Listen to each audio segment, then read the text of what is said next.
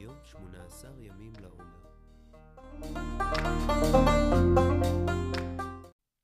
מידת הנצח מתייחסת לנצחיות, עקביות ולהתמדה. המשמעות של הנצח שבתפארת הינה היכולת להתמיד באיזון, להצליח להיות אמפתיים לא לרגעים קצרים, אלא בקו רציף. קח את ההורים שלך לחו"ל, תזמין אותם לאיזו ארוחה, תצא איתם מתישהו לטיול, לא חשוב לאן, העיקר שזה איתך.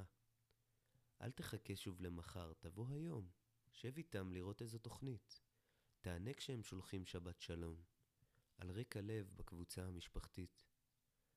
ותתפלל רק להחזיר אז את הזמן, יש המון שעוד רצית להספיק.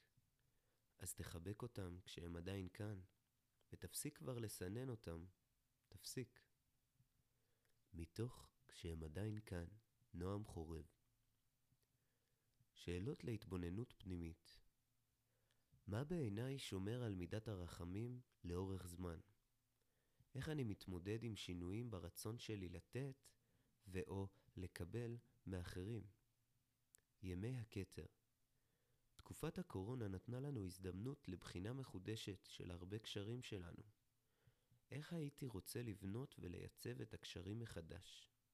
האתגר היומי באמצע יום עמוס מצא פנאי לומר מילה טובה לאדם שזקוק לה.